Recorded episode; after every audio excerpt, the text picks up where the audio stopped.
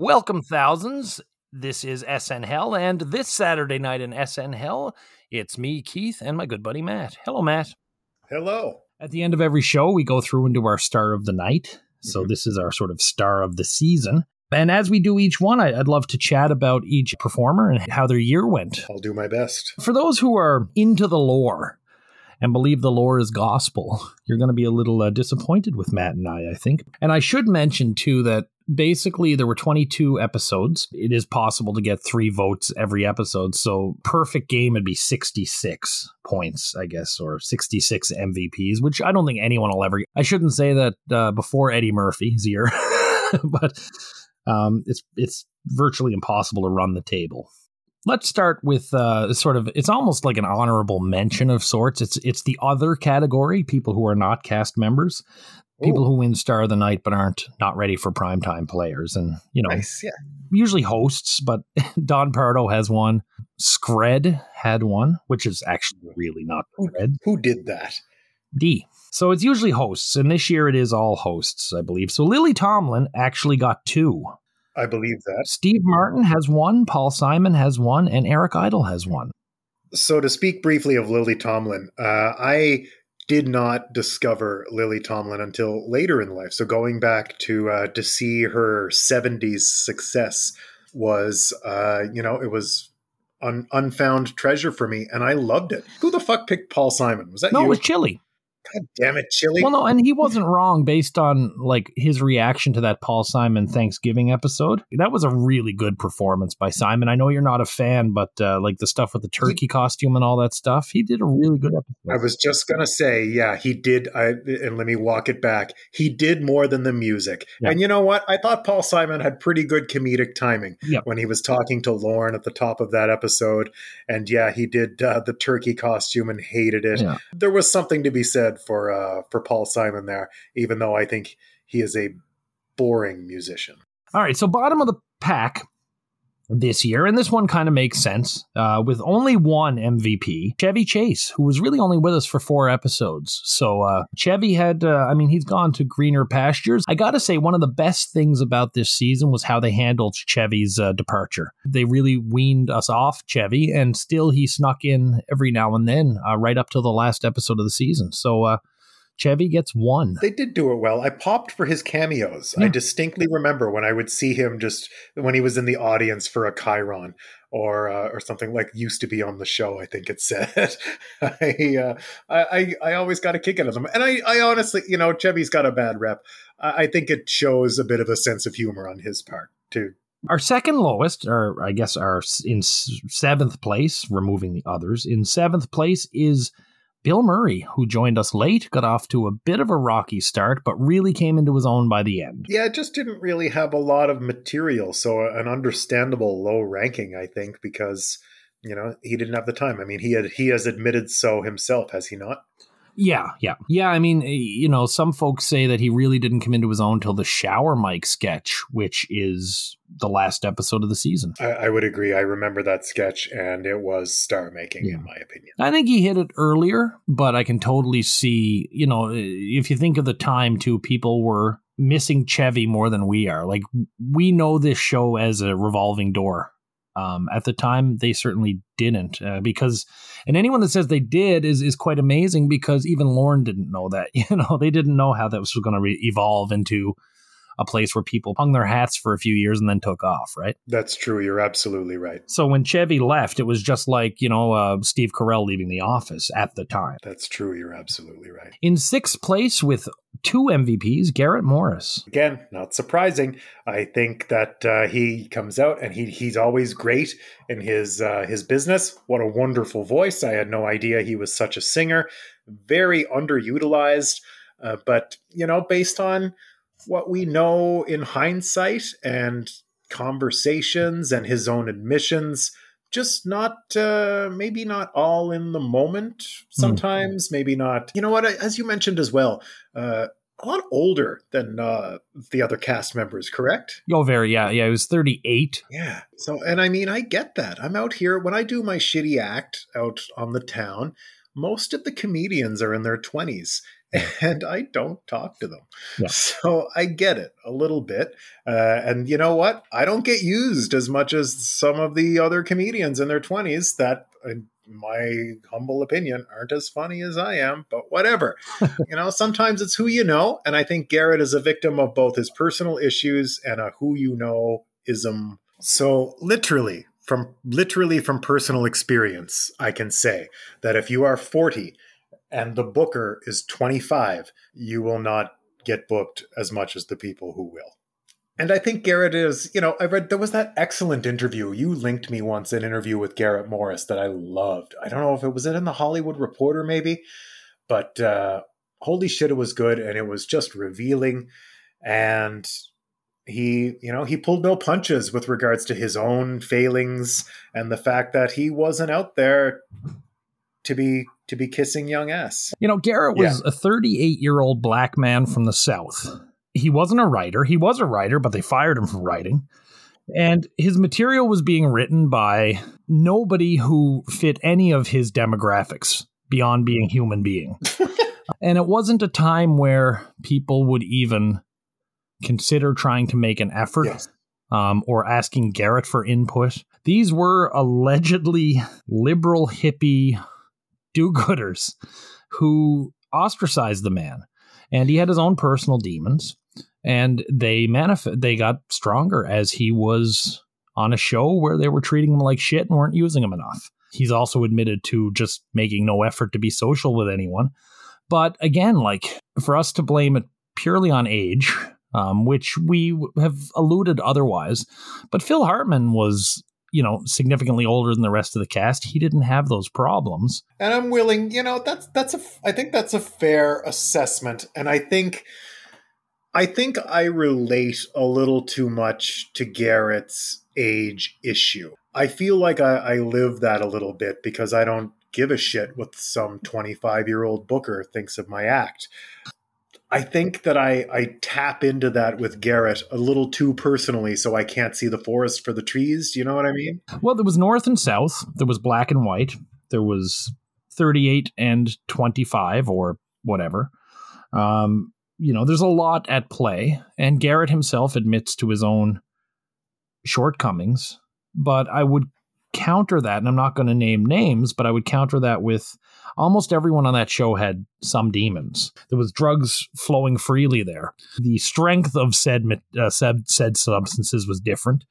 You can certainly do different things on marijuana than you can on, you know, crack cocaine or Yeah. whatever. I, I, I do this show on marijuana. You imagine me trying to do this show on crack cocaine? Holy shit, bro. Uh, we'll, we'll be setting up a Patreon account where you can hear Matt. so, I mean, I've looked at Garrett and I've always seen an immense amount of talent that isn't used Mhm. properly. Were I in his shoes, I can't even imagine. Jane talks about it. Everyone treated him like shit. Um, and he just did it because he wanted to make the money and then go on and do something else. And uh, Garrett isn't the first to do that, and he's not the last to do that on this show or in various forms of entertainment, in almost every form of entertainment. Well, no. I mean, I can tell you right now, if you want to pay me some money, I'll go eat some shit. I've really enjoyed 99% of what Garrett has done, which is a shame because he's given a lot of shit um, on the side, you know, other stuff that's just not. You know, there's waiters, there's butlers, there's, you know, any random black guy. Case in point is Roots 2. Yeah. Roots, there is no reason why all those root sketches were shit other than the wrong voices were writing them. Do you know what I'm saying? Absolutely. And uh, I, I always like to take, whenever we talk about Garrett specifically, I do like to mention that my first exposure and how I knew Garrett for years was as Chocolate Chip Charlie and the Michael Moriarty feature film, The Stuff. And he's getting a star on the Hollywood Walk of Fame next year. I saw that. Yeah, that's awesome. Uh, finishing in fifth this year. Um, get ready to duck some some attacks here. Is uh, John Belushi? John Belushi only got three this year. I mean, that's all he deserves. He doesn't have any range. He does this. He's he's one of these people. Like God bless Gilda, but uh, you know he, she and John are really. And I'm not saying it's their fault. You know they're not running the show. They're performers and they're helping write. But these are two that just beat their shit to death. And Gilda just at least does it with a little more grace. But yeah, I can't. There's so much, and Belushi just seems to play this same type of character so often. You know what? I, I, don't need to babble. I've already said it. I feel like he lacks range, and this is a deserved spot. When he is on and doing something different, it has worked usually or uh, or or in some cases it hasn't worked as like the uh, the conehead supreme leader. Belushi's a tough one for me because even the stuff I like I can recognize as not usually my style of humor. And I think like with Belushi too, there is a lot of aura. Um, some deserved, some not. I, I thoroughly, I love him in Animal House. I really do. If Animal House and Blues Brothers were the only things I ever saw Belushi, along with his uh, highlight reels, um, I'd love the guy, but again, seeing him week to week can be a bit much for me. Yep, absolutely agree. And I mean, I've said it. I have no problem saying it now because I've said it on several episodes. I fucking can't stand the Blues Brothers. Yeah. In fourth place, uh, with nine choices, uh, sorry, with five star of the nights is Gilda. This one is even more controversial than uh, John Belushi. Go ahead, Matt. I mean, I think I've already I already summed it up in Belushi's. She she beats her characters to death, whether it you know with Litella and Barbara, whether it's you know her or the writers or I don't give a shit who it is. She's out there and she's doing the same shtick too much. And yes, Gilda is capable of so much more. And you know, every once in a while we see a glimpse of that, and it's wonderful. And she's obviously so savvy and just so good at what she does that it's painful to watch her beat dead jokes because she's so much better than that. With Belushi, a lot of the time for me, it's like I don't get it. With Gilda, seeing her bring out Baba Wawa again or Emily Litella again, um, although we have softened on Emily, um, there there's a little bit of there's more disappointment there because you know there's great stuff from Gilda in. You know, not knowing the the politics or the dynamics, I I would never, I wouldn't fault her, but also you know, I, I, don't have to enjoy it. No, it's easy. It's easy. It's it's you know, it, it's like the cheerleaders, uh, the Will uh, Will Ferrell, Cheri, Cheri Oteri cheerleaders. It's easier to just take something that's already there and and put it in a in a new setting. You know what yeah, I mean? For sure. Um, but but with Baba Wawa, they don't even do that. and we softened on Emily Litella because they started doing different things with the character. I find you can get away with repetition for political impressions a bit more than you can with characters. Um, and unfortunately, Baba Wawa kills it. Emily Litella really hurt her for us because we were just sick of it and, and not anymore. But we've got some of Gilda's better stuff coming up. My I've mentioned this, I'm sure, on an episode as well, but my mom used to be nuts about this character that I've always heard about called Roseanne Roseannadanna. And well, I haven't seen it. It's more two years in, and I'm still waiting for this. So I know mm-hmm. that, uh, and you know her her bits with uh, with Bill Murray, I know are going to be a big hit. So yeah, I I uh, I know there's there's more and better things to come. Yeah, and Gilda again, uh, like she has probably the best best of cassette uh, well, I say cassette, but best of special now. yeah. You know, uh, and it's again, it's like, yeah, I can watch one Emily Litella a year. Absolutely. you, know? you know, one even one Bar- Baba Wawa. Um, and and some of that is just that we're watching it week to week. And, and I know I'm on uh, a few sites and stuff, and Gilda's name is always listed when people say who's your favorite. The truth is, I wonder how many are going week to week, or how many are living through memory. You know. And how has her young passing affected that? Same with Belushi, you know. I, I, um, the show is a public service. So going from disappointment is uh, our next one, number three. Um, what's the op- disappoint appointment? I guess pleasantly surprised. I'm really blown away by this person. I uh, I think it's a friggin' shame that this name isn't on everybody's lips when you say who is one of your favorites, and it's Laraine Newman. Such versatility, uh, and you know, especially coming from Belushi, who I really felt had so little.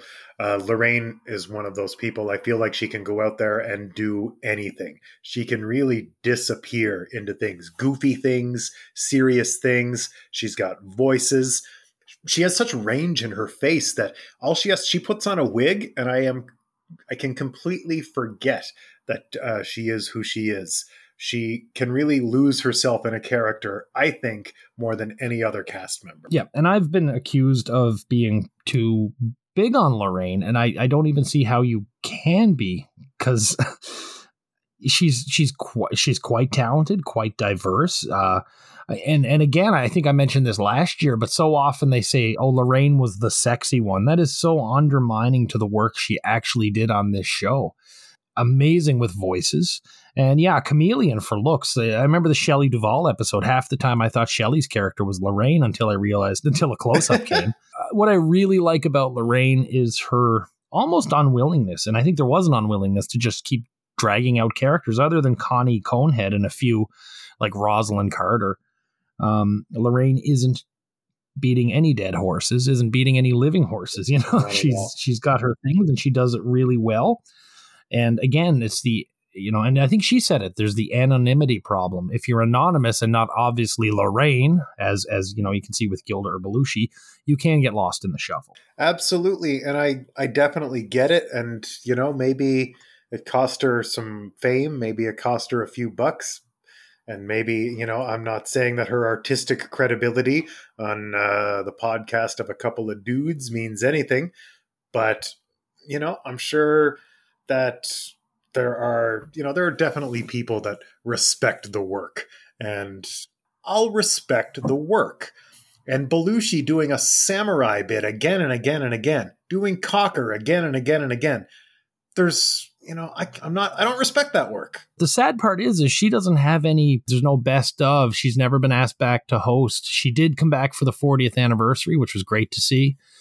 But uh, she's been lost in that, uh, lost to the ether in a sort of way like, uh, well, almost like Garrett too, you know, and Jane, let's not be, you know, these are, these are people that I, I said it before. I don't think it should be Gilda, Laraine and Jane. You know what I'm saying? Yeah. Oh yeah. yeah. So I brought her name up. Number two is, uh, I hope you're okay with this, Matt, that she didn't win number one. But uh, our, uh, our number two tonight is Jane Curtin. And Jane has uh, Jane has gotten 17 best dubs. Tell me about Jane. Jane Curtin, number one in my heart, has owned Weekend Update this season. She you know, Chevy can't handle the bad jokes. Uh, he can't handle, he can't roll with the punches like Jane can. She can roll with any punches. She turns, you know, her professionalism, her charisma, she turns those dead weekend update jokes into chuckles. And that might not seem like a big deal, but those are only chuckles because of her. And those chuckles make a huge difference uh, with your um, on your emotional impact of the show. And she has gone from season one being like the straight woman to getting to be in that that weird sketch with the Navy wedding. And she's how cross she is with Emily Litella. I just love. And Jane as the conehead is remarkable. She gets to just do something so different for her, and she does it so well. She doesn't fail.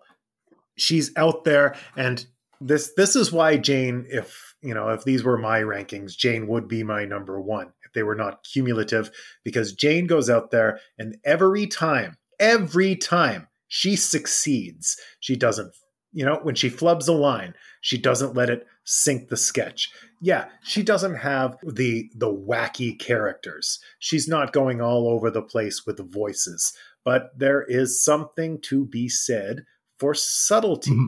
And Jane's work in subtlety over the course of season two, especially, has been a masterclass. I think she has been my favorite cast member of the season, definitely, because she doesn't. Stats will back that up. You did like Jane um, more than anyone else. She's just it because everything she's in, she masters.